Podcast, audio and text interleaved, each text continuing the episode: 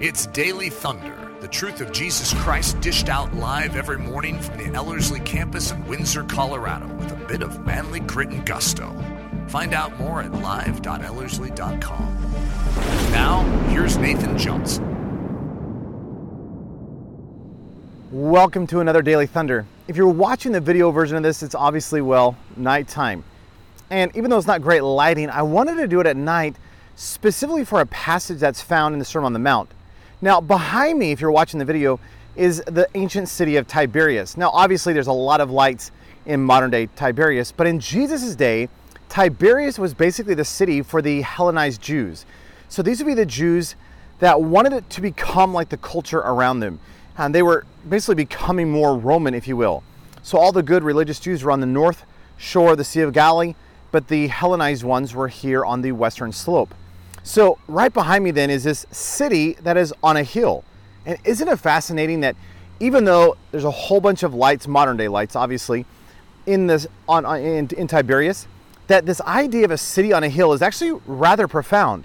Now, we know that in Jesus' day they didn't have electric lights. We, we get that.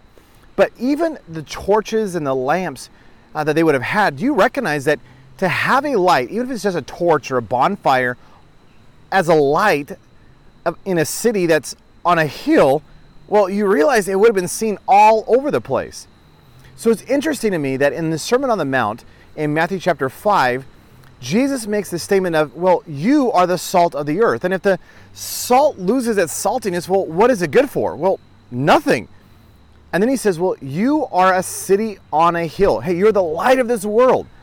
And a light put upon the top of a mountain is going to be seen by all. What a phenomenal thought. Do you realize that as a Christian, you are light? Now, you are not the light, that would be Jesus Christ. We understand that. But as the book of Revelation has this idea that Jesus himself is the light, but we, the body of Christ, is the lampstand. And we are holding up, we are shining forth the light. What a phenomenal thought, isn't it? That you and I are called not to be the light, but we are to bear the light. We are to shine forth that light. I love what Paul wrote in the book of Corinthians. He says that you and I are a cracked pot. Now, I don't know about you, but the idea of a cracked pot is not that appealing.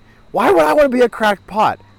But Paul makes a statement that the reason this is such a great thing is that if you are a cracked pot, well, more of what is on the inside is going to be revealed and seen on the outside. Well, what's the inside? Well, it is the light, it is the glory, it is the presence of the Lord. And so Paul says, I'm going to boast in my weaknesses. I'm going to boast in the fact that my pot is cracked.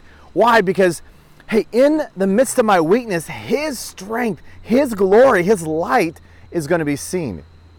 Uh, earlier today, we were up on the north part of the uh, Sea of Galilee, and uh, several miles above the Sea of Galilee, there's this place called Caesarea Philippi. I, I love Caesarea Philippi. And there's just some phenomenal studies you can do up there. One of the things I was telling the group today is the fact that Caesarea Philippi would be like the Las Vegas of today. I mean, it is so it was so twisted. It was so perverse. I mean, there was so much immorality and sexual deviancy happening that it just I mean, it was just it was it was just crazy. And yet that is the location where Jesus pulls the disciples aside and says, "Well, who are people saying like what are they saying? Who am I?" And of course, they give examples like, well, they say you're John the Baptist and maybe Elijah. And Jesus says, okay, let me ask you another question. Who do you say that I am? Of course, Peter stands up as the spokesman and says, well, you are the Christ, the Son of the living God. And of course, Jesus makes this phenomenal statement about the fact that the gates of Hades shall not prevail against the church, that, that the church is the one that has the authority, the audacity, and the power. Why? Because we are the body of Christ and there's no ability for the gates of Hades to prevail. Isn't that a great thought? And it's interesting to me that that is tied in this idea of the city on a hill. Do you recognize it does not amount, matter the amount of darkness in our world? See, it does not matter how perverse and, and how horrible things are getting. Why? Because we are the body of Christ. We are the light that is called to shine forth in this dark world. Now, do I like the fact that the world is dark and perverse and it's like on a slippery slope downward? No, not at all. I actually, ah, it just drives me crazy. And yet at the same time, I am rejoicing. Why? Because the gates of Hades shall not prevail against the church.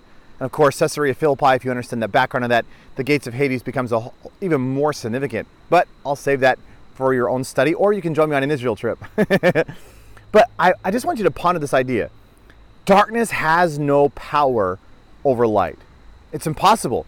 You go into a dark room and you flip on a light switch, darkness must flee. It just it has to. Darkness has no power over the light. So here's my question for you. Are you living in the light? Are you shining forth the glory, the radiance, the gospel, the truth of Jesus Christ?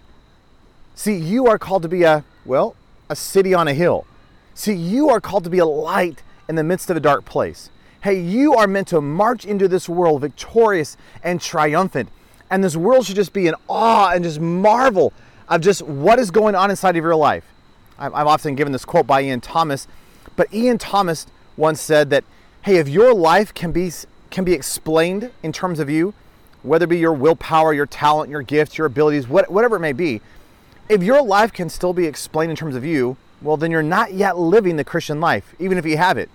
See, the Christian life should be utterly inexplainable to the world around you. That when someone looks at your life, they don't understand how you're living your life. They, they should be awestruck and just dumbfounded and just saying, hey, how, how is it that you're how, how is it that you're living your life?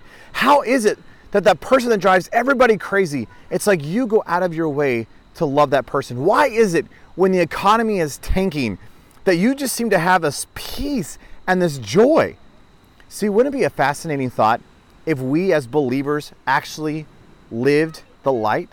See, if we were so full of the light, Jesus Himself, that it's like every pore of our body began to ooze forth the light of Him.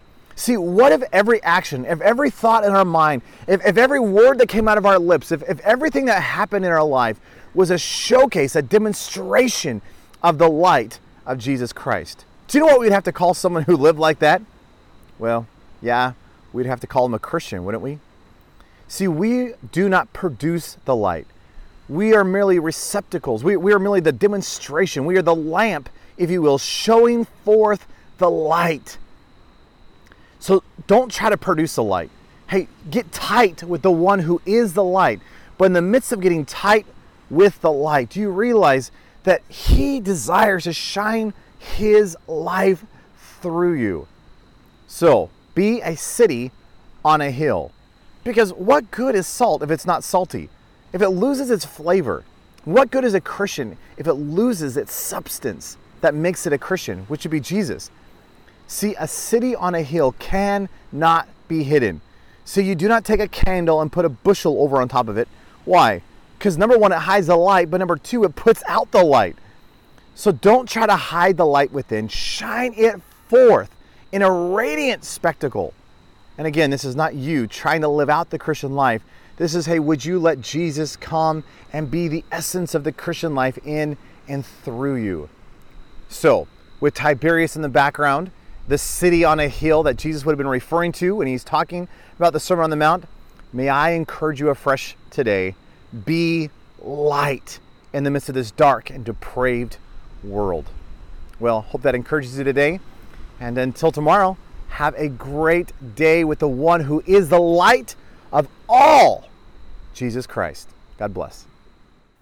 Daily Thunder is a production of Ellerslie Discipleship Training and the Bravehearted Media Group.